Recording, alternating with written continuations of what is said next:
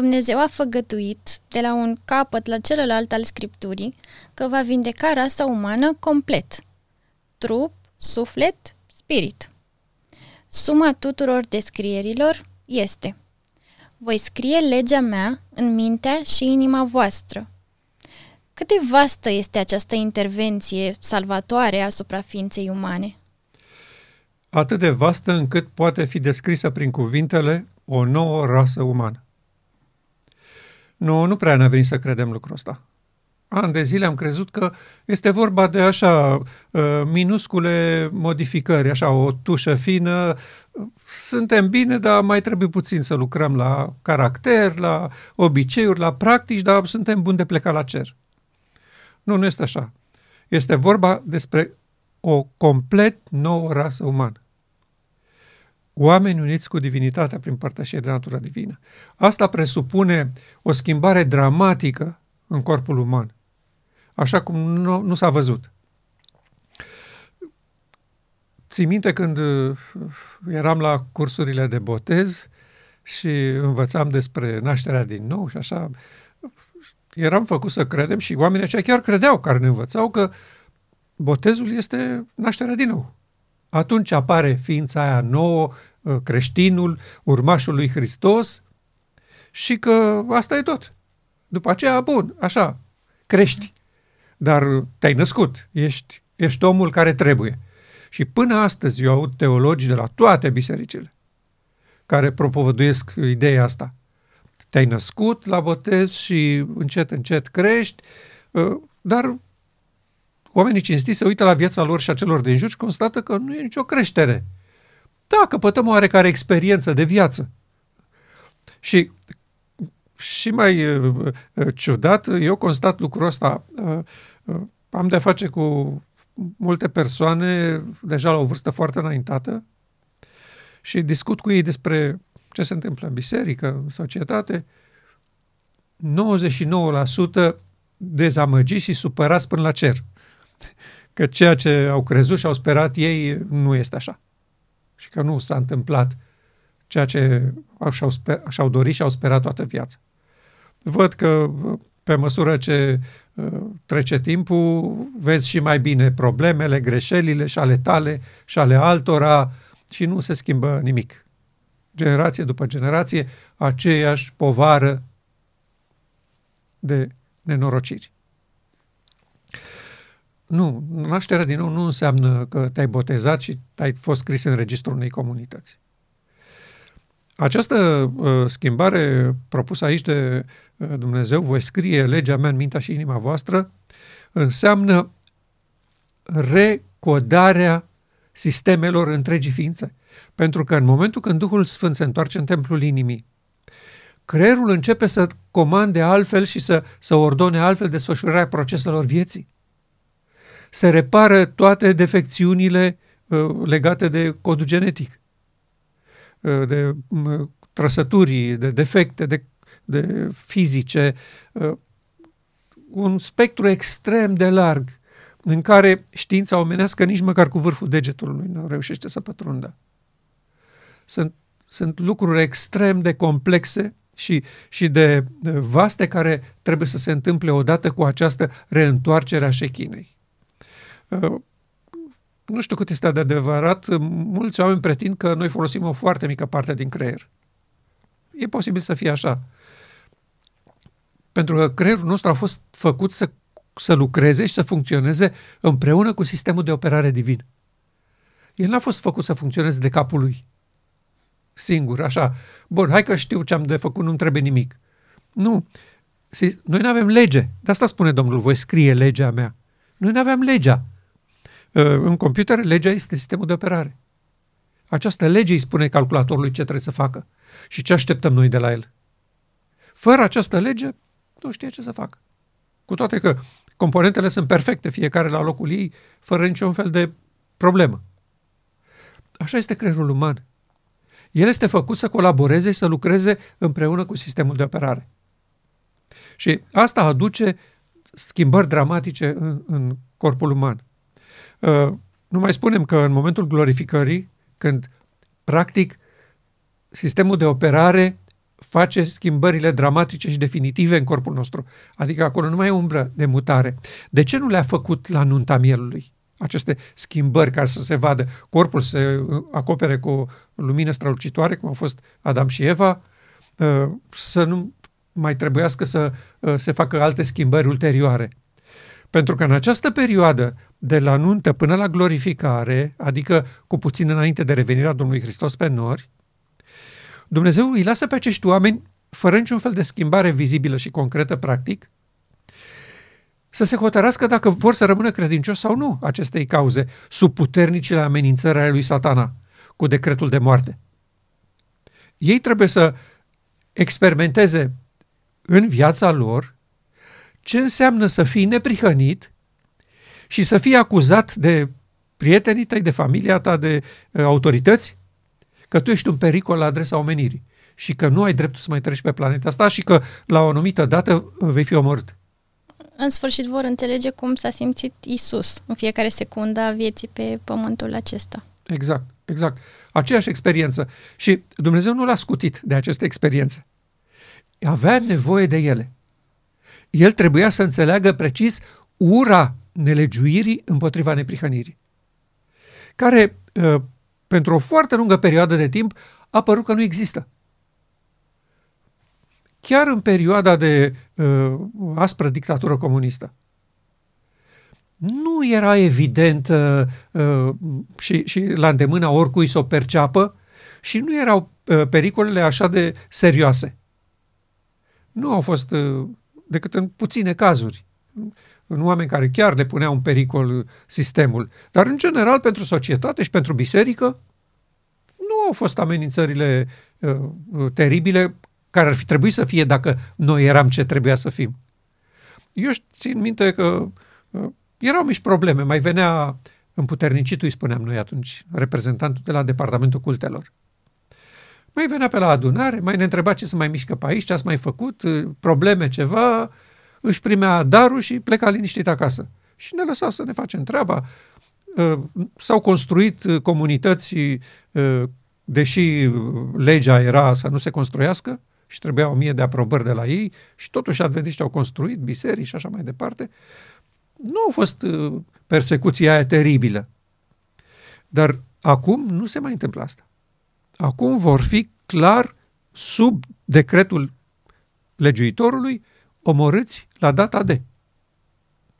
Și de aceea Dumnezeu nu face aceste modificări, să nu-i constrângă, să spunem așa, și să le altereze libertatea de alegere. Dacă ei sub această formidabilă presiune cedează. Așa cum Hristos nu a fost uh, scutit de condamnarea la moarte. Și interesant că acolo în grădina Ghețemani uh, noi toți îl vedem pe Hristos rugându-l pe Tatăl să nu ajungă la cruce. Nu, este o greșeală, el n-a spus asta. Nu asta vrea să spună când facă-se nu voia mea. Tată, nu vreau să beau paharul acesta. El se referea la despărțirea de Tatăl. Pentru că știa că dacă va fi pus pe cruce și va fi lăsat să moară, așa cum spunea Scriptura, el știa că așa va fi, asta va însemna despărțirea de Tatăl. Și el nu dorea această despărțire care să producă nelegiuire. Și dorința lui a fost ascultată. Pentru că instantaneu, când tatăl l-a părăsit, el a murit. Deci nu a avut timp să devină un nelegiuit, să spunem așa. Da? Instantaneu, când tatăl a plecat, el a murit. Bun, ne întoarcem la aceste schimbări. Deci asta spunem, deși corpul nostru va fi glorificat și vom putea să părăsim planeta Pământ la glorificare, în această perioadă noi vom fi sub ochii întregului univers, arătând că rămânem credincioși lui al lui Dumnezeu. Această schimbare de la nunta mielului, când sistemul de operare divin revine în templul inimii, aduce cu el nemurirea, aduce cu el neprihănirea, adică modul de a trăi pașnic și uh, cu spirit de sacrificiu și de interes pentru celălalt. Cu încredere, cu dragoste, cu respect pentru ceilalți. Uh, societatea noastră este uh, aspru lovită, cel mai mult după părerea mea, de lipsa de încredere. Noi putem să, să avem și să construim o societate din punct de vedere tehnologic și social perfectă. Cu oameni care n-au încredere unii în, alți, în alții, nu se poate construi o societate viabilă. Și de aceea, oricât s-ar strădui satana și oricât timp i-ar da Dumnezeu, pe planeta Pământ nu o să avem pace, liniște, dragoste și bună înțelegere între oameni. Totdeauna o categorie se va ridica împotriva celelalte categorii. Uh, am văzut grupuri de oameni care uh, în jurul unui uh, motiv serios se înfrățesc și vin alții împotriva lor și îi distrug. Asta, istoria este plină de experiențe de genul ăsta. Bun, deci întorcându-se la, la acest subiect, schimbarea va fi dramatică. Nu, nu sunt cuvinte să, să spunem cât de profunde vor fi modificările în ființa umană produse de această revenire a solului legământului în templul inimii. Noi îl numim uh, solul legământului, că este limbajul traducerii pe care noi am folosit-o cel mai mult în România. Uh, acolo este mesagerul legământului, știi? Și noi vorbim astăzi des despre ARN mesager. Da? Un mesager care să spună codului genetic, uite ce te rugăm să faci. Produ această proteină. Produ acest lanț genetic, acest cod. Mesagerul legământului exact asta face. Aduce legământul cel veșnic în persoanele care au încredere și tărie să se prindă de mâna lui Dumnezeu într-o societate ostilă acestui scop etern al său, să facă din poporul său o nouă rasă umană, oameni uniți cu divinitatea prin părtășie de natură divină. Specialiștii, experții în domeniul medicinei moderne, propun o tehnică revoluționară de a îmbunătăți omenirea și nu se sfiesc să vorbească despre ea ca fiind rampa de lansare pentru omenirea 2.0, ingineria genetică. Pare a fi o nouă religie, iar acești specialiști, mari preoți infailibili care cer supunere necondiționată. Care crezi că este intenția din spatele acestor eforturi colosale de a face convertiți prin toate mijloacele, de la promisiuni la amenințare și măsuri draconice de constrângere? Cred că singurul motiv este opoziția față de scopul etern al lui Dumnezeu, despre care satana știe foarte bine ce înseamnă. Dacă oamenii n-au nicio idee probabil despre lucrurile astea, nu la fel este cu satana și cu îngerii lui pentru că ei sunt stăpânitorii acestei lumi și duhurile necurate din locurile cerești. Ei au populat Babilonul și mențin și întrețin ordinea și regulile după bunul lor plac. Oamenii nu sunt decât simpli colaboratori. Și uh, aceștia știu foarte bine ce urmărește Dumnezeu să facă. Au citit și ei declarațiile profetice, au văzut și ei intențiile lui Dumnezeu prin prorocii respectivi ei au trăit în această realitate. Ei știu că marea controversă în cer a început în jurul acestei locuiri a Duhului Sfânt în templul inimii. Ei știu că au contestat și s-au ridicat în dreptul lui Dumnezeu de a locui în aceste tabernacole. Ei știu foarte bine de unde a plecat toată dezbaterea și discuția. Și prin urmare știu precis ce urmează să facă Dumnezeu. O nouă rasă de oameni uniți cu divinitate satana e cel care știe cel mai bine pentru că el a mințit despre lucrurile astea și așa a amăgit și restul îngerilor și cred că și știe că mai are foarte puțin timp. Exact, exact. Și acesta este scopul pentru care el vine cu contraoferta. Adică el spune, bun, uh, vrea Dumnezeu să uh, îi facă și pe oameni așa cum l-a făcut pe Hristos? Foarte bine, le oferim noi oamenilor ceea ce vrea el să le ofere. Schimbări dramatice în corpul lor ca să nu se mai îmbolnăvească, să nu îmbătrânească și să nu moară. Asta este, altceva nu putem face. Să-i convingem să nu primească oferta lui, nu putem. Să-i constrângem, nu putem. Dar le putem oferi noi o variantă.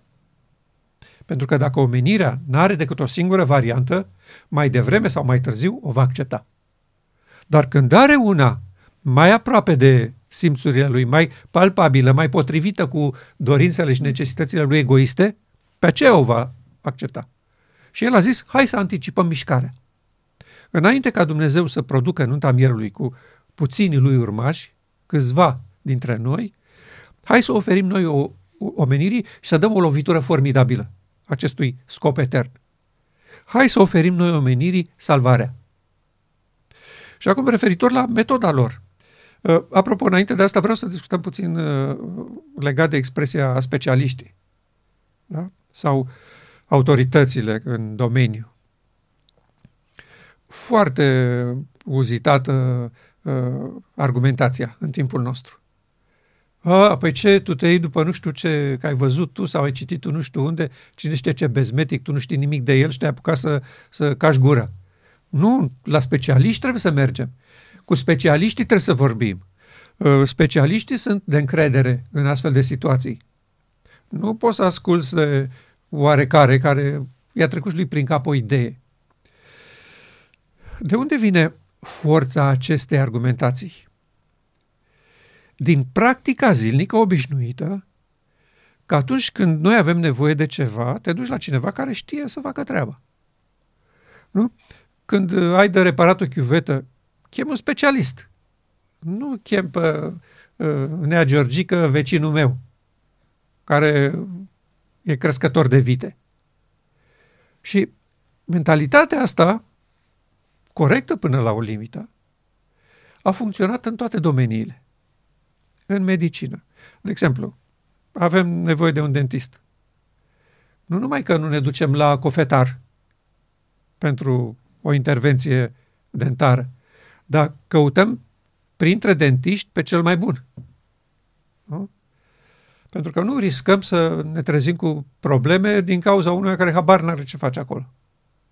Și mentalitatea asta a fost aplicată și în înțelegerea Scripturii și în relația cu Dumnezeu. Păi, pe cine întrebăm? Pe tanti Florica cu Afeza? Întrebăm și noi un doctor în teologie, un profesor, un pastor, nu? Principiul ăsta a devenit astăzi sufocant pentru societate. Pentru că ori de câte ori cineva pune la îndoială o anumită procedură, un anumit tratament, o anumită modalitate de a rezolva o situație, toată lumea țipă, dar ce te, te crezi tu? Ce, de unde știi tu? De unde știi că e așa? Hai să întrebăm specialiștii. Hai să mergem la specialiști. Și uh, aproape că a devenit o mantra în timpul nostru. Să vorbească specialiștii. Și, și cu asta s-a închis orice discuție. Pentru că dacă specialistul zice așa stau lucrurile, tu nu ai dreptul să ai opinie. Trebuie să te supui opinii specialistului. A, aceasta este regula zilelor noastre. Și, uh, într-adevăr, și în privința ofertelor de vindecare ale omenirii, este bine să ascultăm și să, să vedem ce spun specialiștii. Este corect să mergem la ei și să vedem dacă ei vorbesc corect despre aceste tratamente sau dacă nu vorbesc corect. Din, din propriile lor declarații. Că noi cine suntem să spunem uh, domnul X uh, are dreptate. Vrem să vedem ce spune domnul X despre aceste lucruri. Pentru că uh, de la începutul acestei pandemii, când s-au anunțat pentru prima oară uh, soluțiile, unii specialiști, da, la fel de eminenți ca și cei care au venit cu oferta aceasta, au spus nu este ok. Specialiștii aceștia nu au dreptate. Și omenirea, practic, este posibil să fie împărțită în două datorită faptului că unii specialiști spun un lucru și alți specialiști spun alt lucru. Și foarte mulți dintre noi, și eu și alți oameni, au vrut să observe, să, să constate ce spun oamenii care chiar acum sunt în vârful piramidei în acest domeniu al tehnologiilor de vârf. Ce au spus ei, cum au vorbit și cum continuă să vorbească despre aceste lucruri. Este vorba despre o intervenție asupra codului genetic uman? sau este un simplu vaccin ca toate celelalte și prin urmare nu ne privește. Nu se întâmplă nimic, nu, nu are legătură cu uh, viața noastră morală și spirituală. Ci este o simplă chestiune de sănătate. Pentru că aceasta a fost narațiunea în toți acești ani. Când uh, acum doi ani cineva a deschis gura și a spus uh, nu e în regulă cu mRNA, toată lumea a sărit în sus că nu e vorba despre nicio intervenție genetică. Uh, oamenii au fost bagiocoriți, a fost un haz colosal în televiziuni, în mass media, față de panicari zeștea care își imaginează că o să le crească încă o mână sau un nas în spatele capului sau... Da? Ei uh, și-au putut joc teribil de cei care au spus că aici avem de-a face cu o terapie genetică. Și cei care au vrut să verifice s-au dus la specialiști. Nu s-au dus să întrebe pe X și pe Y de la colțul străzii. S-au dus la specialiști.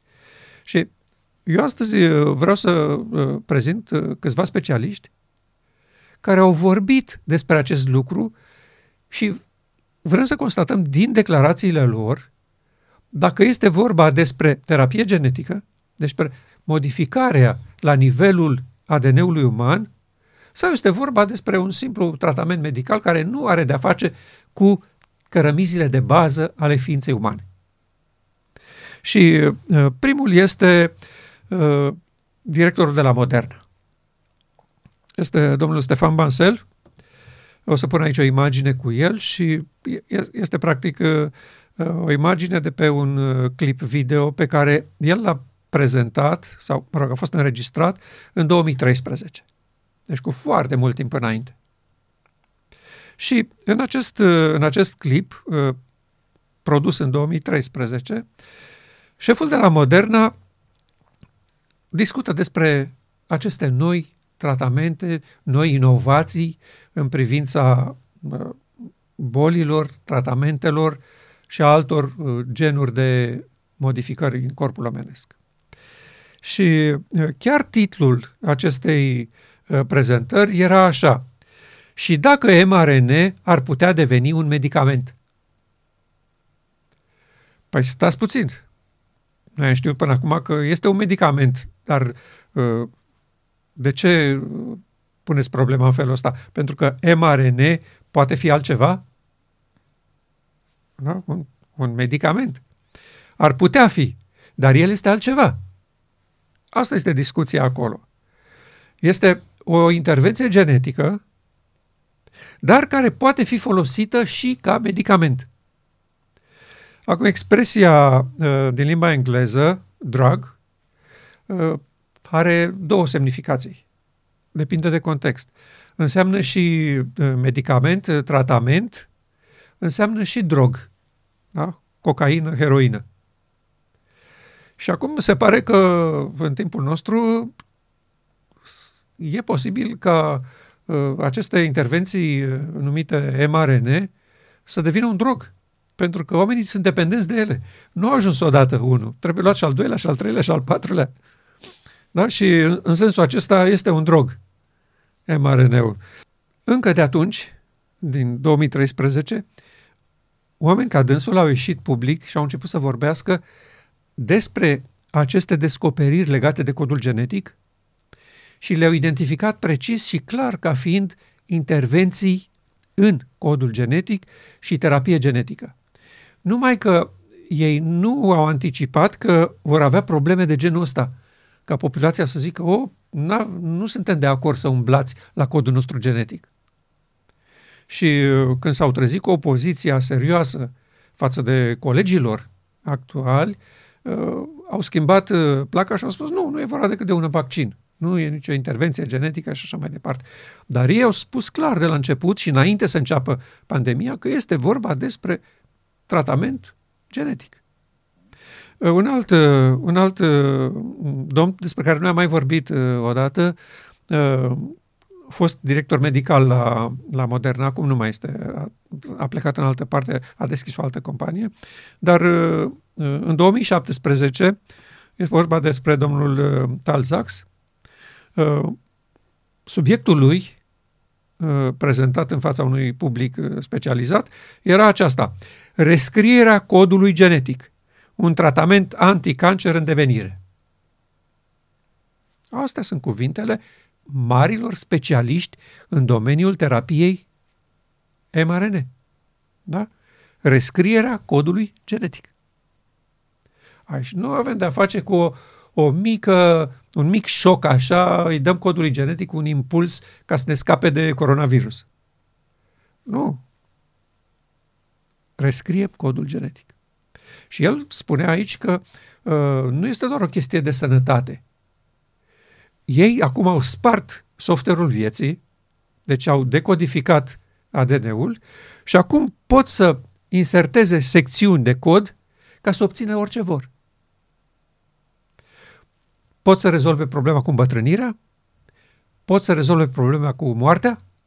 Absolut, tot spectrul este larg. Asta spunea uh, directorul medical de la Moderna în 2017. Apoi, următorul, în 2021, în, în toamnă, domnul uh, Ștefan Ulrich. Uh, el este uh, director la Bayer și Bayer este o firmă de medicamente foarte cunoscută în Germania. Și, bine, pe glob, e multinațională, dar cu sediu în Germania. Și uh, el spunea lucrul ăsta, că uh, cercetarea la Bayer se îndreaptă spre terapie genetică. Clar, în mijlocul bătăliei, dacă vaccinul e terapie genetică sau a, vaccin. Și uh, el a spus în fața unei faimoase adunări, deci toți reprezentanții uh, sistemelor de sănătate de la ONU, a fost o întâlnire în Germania, la Berlin, a spus deschis și pe față lucrul acesta. Noi abandonăm maniera de a produce medicamente după vechile metode. Noi acum, pentru că am decodat codul genetic al ființei umane, avem posibilitatea să producem medicamente lucrând asupra codului genetic. Funcție de ce problemă ai. Și uh, n-am auzit pe nimeni din uh, mass media, din televiziuni, să vină și să spună recunoaștem că am greșit, ne cerem scuze. Se pare că această tehnologie este o tehnologie de uh, modificat genetic codul uman și asta e realitatea, am greșit. N-am auzit pe nimeni să vină să spună, deși omul acesta, o personalitate internațională, specialistul specialiștilor. Ei spun că la Bayer sunt concentrați acum pe producerea unor medicamente bazate pe modificarea genetică. Deci o intervenție asupra corpului uman pe care noi considerăm că doar Creatorul are dreptul să o întreprindă.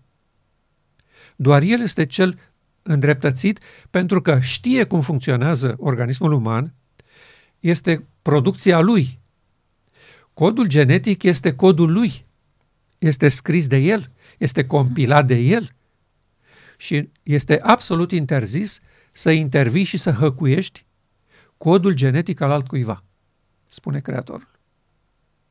Deci, a, acestea sunt uh, uh, realitățile cu care noi operăm astăzi. O promisiune a lui Dumnezeu de a interveni în ființa umană dramatic și spectaculos obținând practic o nouă omenire. De asta noi spunem omenirea 2.0.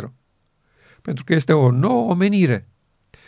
Pe de altă parte, specialiștii acestei lumi vin cu propunerea, având în spate puterea stăpânitorilor acestei lumi, vin și propun o exact la fel de, de serioasă intervenție asupra codului genetic. Și noi suntem la mijloc. Fiecare optează pentru una din variante varianta creatorului și variant, varianta creaturilor. Și Domnul spune, alegeți. Eu nu vă constrâng, nu vă ameninț, nu vă păcălesc, nu vă răsplătesc, ba din contră, veți avea necazuri dacă alegeți varianta mea. Uh, iar uh, creaturile care vor să umble asupra acestui cod spun, dacă nu acceptați de bunăvoie, o să vedeți cum este când o să acceptați, când aveți încotro. Și am văzut la ce serioase uh, amenințări se pretează ca să-i constrângă pe oameni să accepte varianta lor. Bun, uh, un alt, uh, un alt personaj foarte important este mm, directorul de la Pfizer. Este domnul uh, Albert Burla. El a avut un interviu în cadrul unei think tank important legat de chestiuni vitale pentru omenire pe 9 noiembrie 2021, deci anul trecut, la sfârșitul anului, în timpul crizei. În timpul când bătălia e serioasă și omenirea încă uh, negociază. Dacă e vorba de o simplă vaccinare ca toate celelalte sau dacă e vorba despre o intervenție genetică. Și uh, dânsul a oferit un interviu la care răspunde unor anumite întrebări. Și ideea principală a dânsului aici este aceasta, că oamenii se nasc cu greșeli în codul ADN pe lângă celelalte defecte care apar în timpul vieții. Dar oamenii se nasc cu defecte în codul ADN. Și am să citesc exact, exact ce spune el aici. Este întrebat la ce folosește tehnologia asta genetică. Și el dă mai, mul- dă mai multe motive pentru care trebuie aplicată și e folositoare și aduce în primul rând discuția cu uh, virusii actuali, cu SARS-CoV-2 și cu alți virus și uh, cu cancerul sau alte boli și apoi el spune așa. Există și o a treia aplicație a tehnologiei mRNA. Pentru oameni care se nasc cu o greșeală în codul ADN.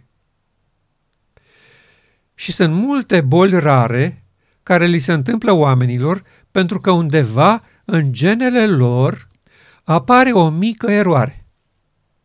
Deci noi vorbim aici despre codul genetic. Da? Uh, domnul uh, Burla, anul trecut.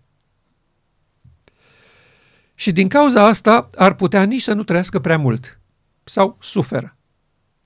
Sunt multe tehnologii care încearcă să folosească editarea genetică deci încearcă să folosească aceeași tehnologie pentru a putea schimba, repara greșelile ADN-ului tău. Cât se poate de clar. Și continuă uh, în final, ca să-i vindești pe oameni. Deci pentru asta sunt lucrurile acestea. Acestea sunt doar trei fronturi noi și fierbinți ale tehnologiei la care lucrăm acum. Da? Deci, oameni buni, specialistul specialiștilor. Om în care te poți încrede 100% pentru că știe despre ce vorbește. Lucrează în domeniu. El nu este un simplu medic care a învățat medicină generală. El uh, știe informatică, el știe cod genetic, e domeniul lui. Și el spune foarte clar repararea greșelilor din ADN-ul tău. Deci, tu, individul de pe planeta Pământ, te îmbolnăvești pentru că ADN-ul tău conține greșeli.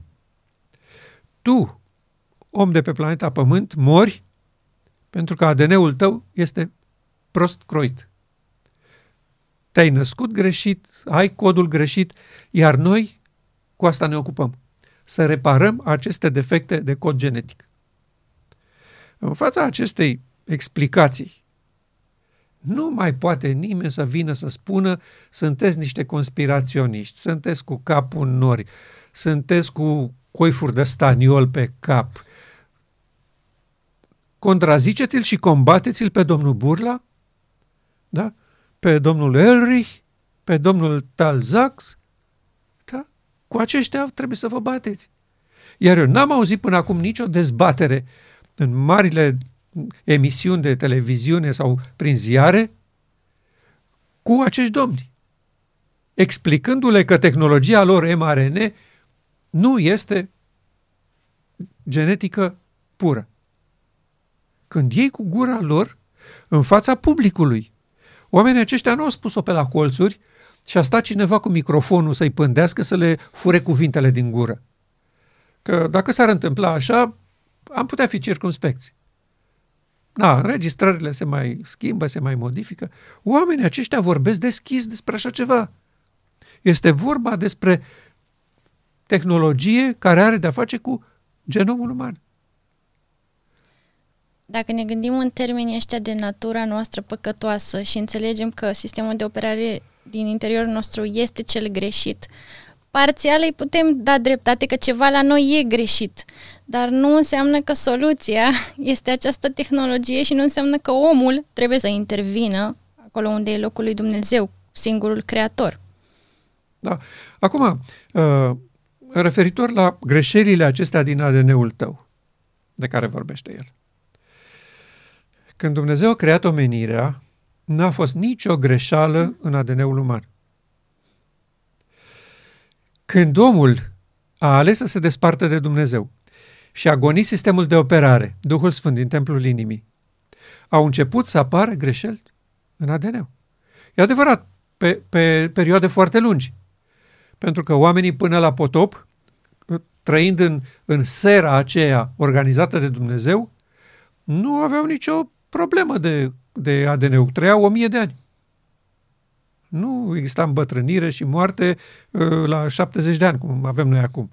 Dar după ce s-a stricat acest aranjament al lui Dumnezeu prin potop, imediat viața lor brusc a început să scadă și au început să apară tot felul de greșeli de ADN. Acum, nu greșelile de ADN trebuie modificate. Aici este problema lor gravă. Nu se rezolvă problema omenirii reparând greșelile din ADN-ul uman. Problema omenirii este că nu are sistemul de operare care să spună ADN-ului ce are de făcut. Și acesta ei nu vor putea inventa. Ei nu dețin un sistem de operare compatibil cu ființa umană. Și atunci încearcă scurtătura asta. Hai să umblăm la codul genetic, că poate facem ceva.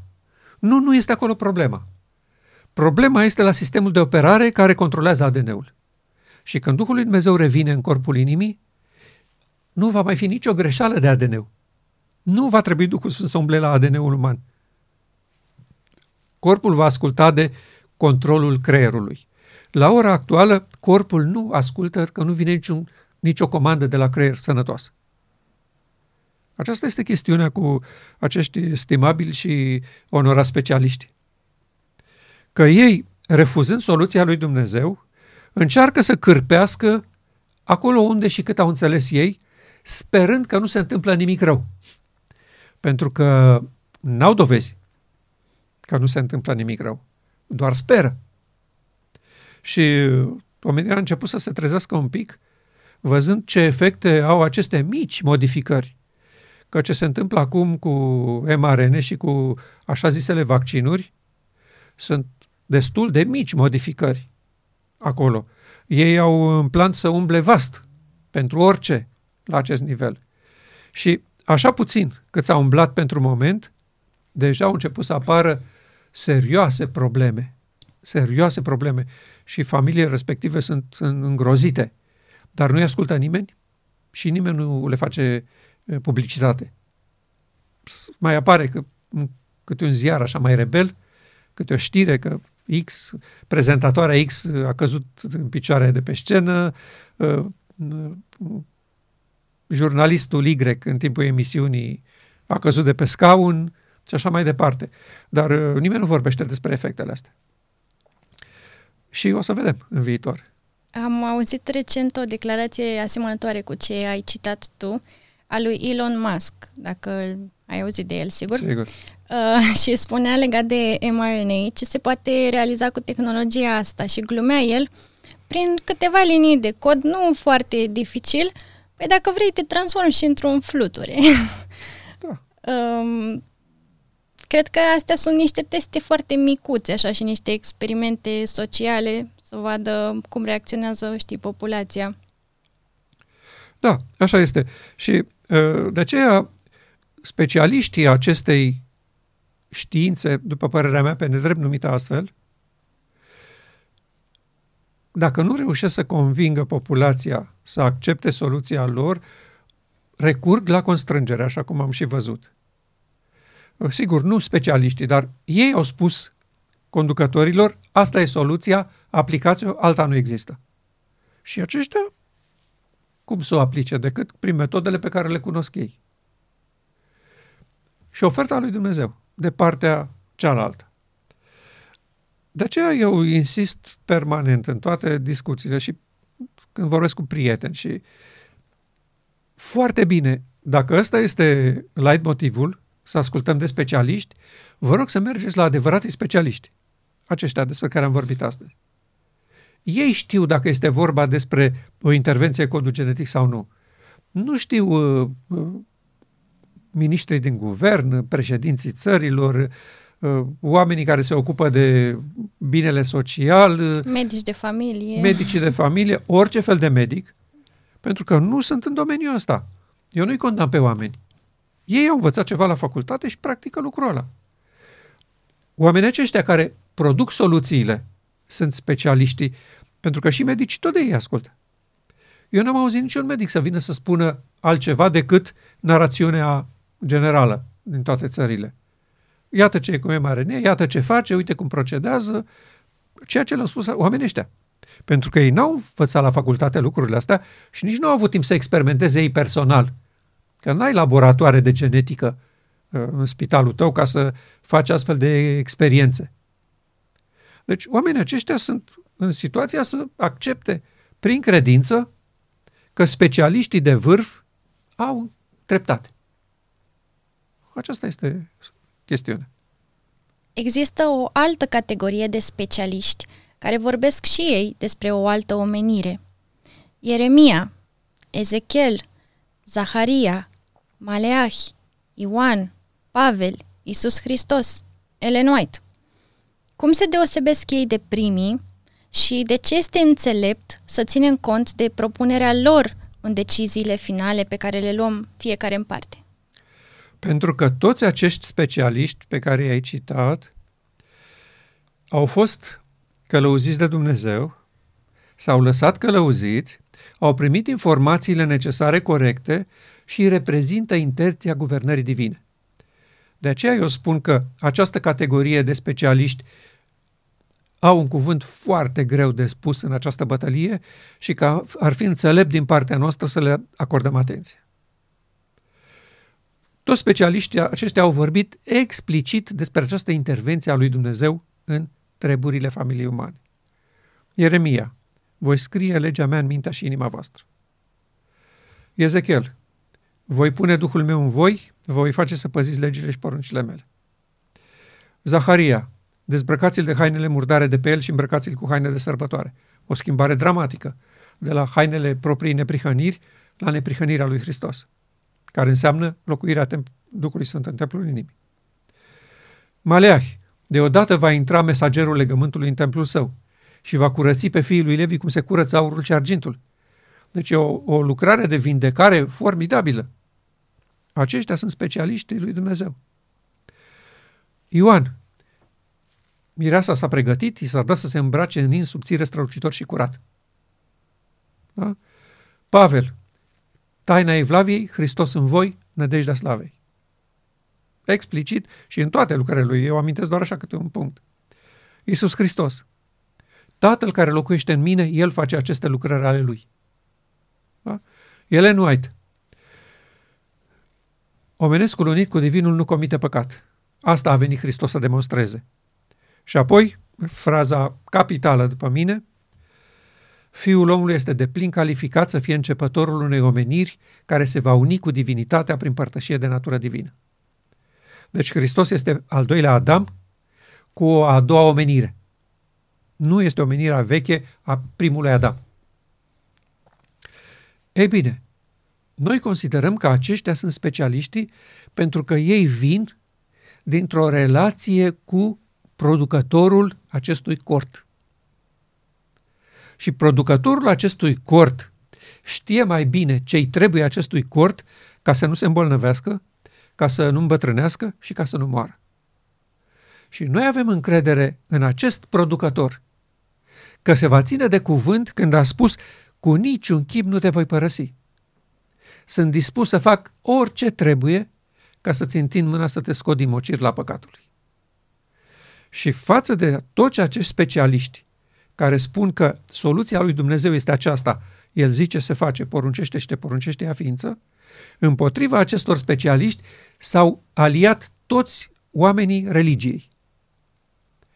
Și împing omenirea pe drumul acesta al schimbării prin educație, cultură, exercitarea voinței, efortul omenesc.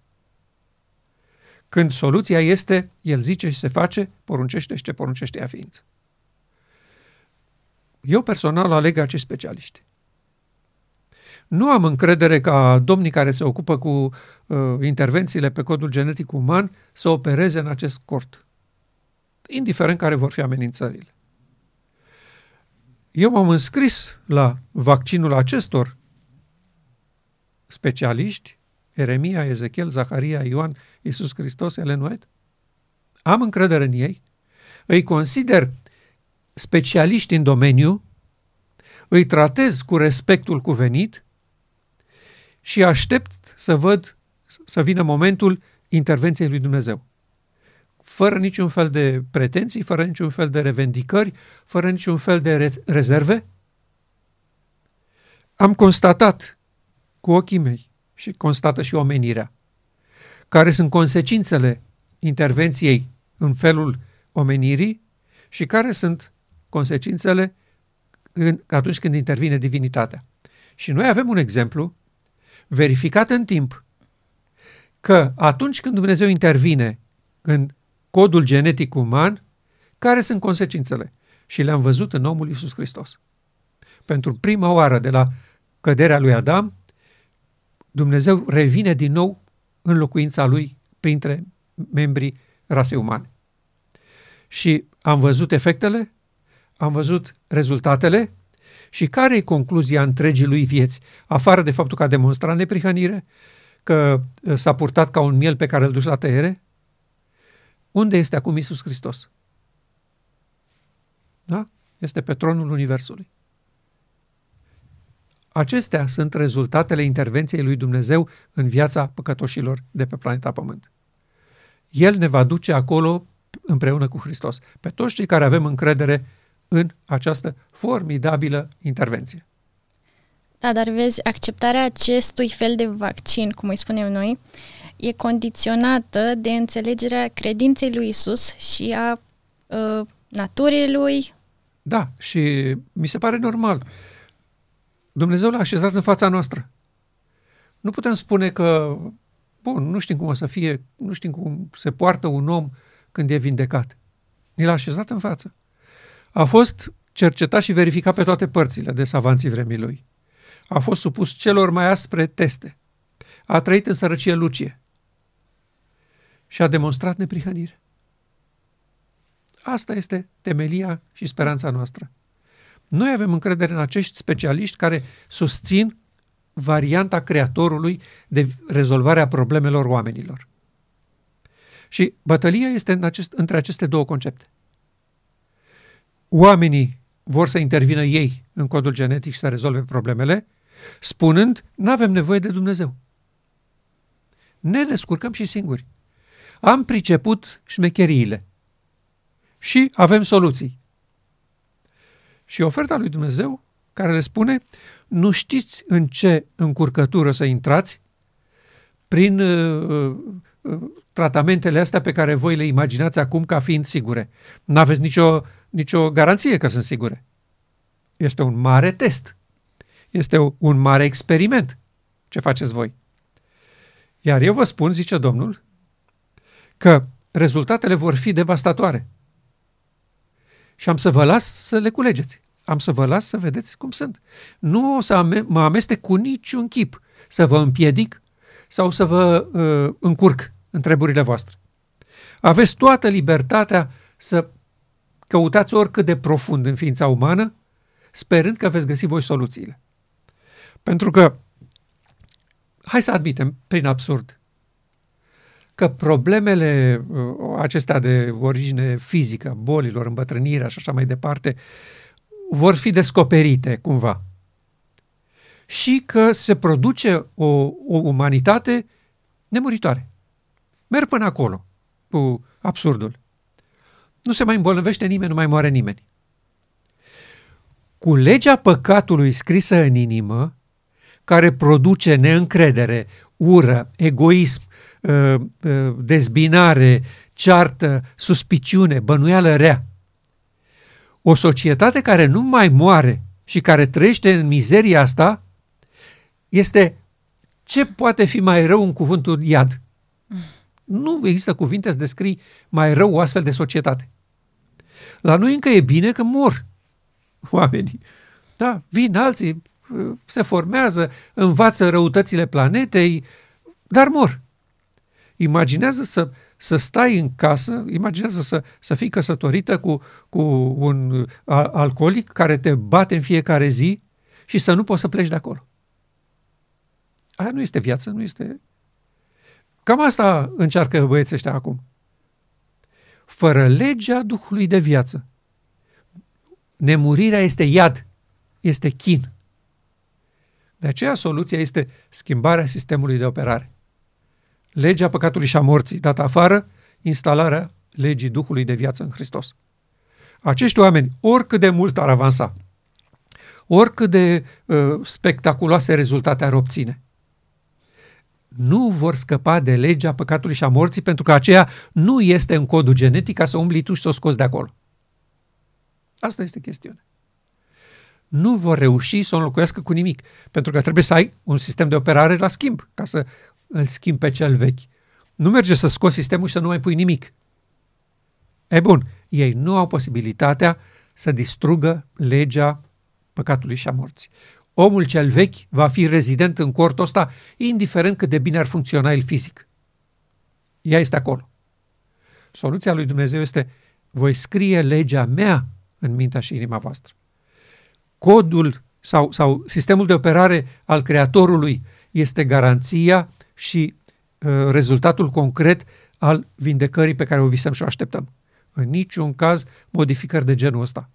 Bun, vă fac bine de boala X, Y, Z. Și ce? Toți suntem aici, tot răi suntem, tot... Uh, uh, uite-te ce s-a întâmplat în toată această perioadă la nivel geopolitic. Încăierare globală.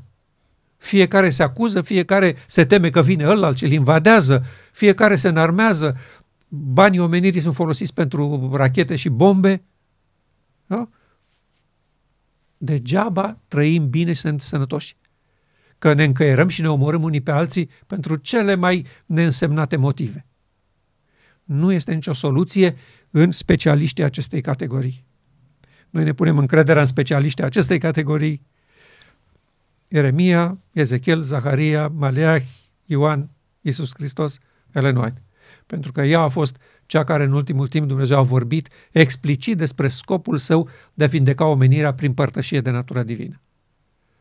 Și aceasta este speranța noastră și alegerea noastră și decizia noastră finală, oricât de mult ne-ar costa în termenii acestei vieți.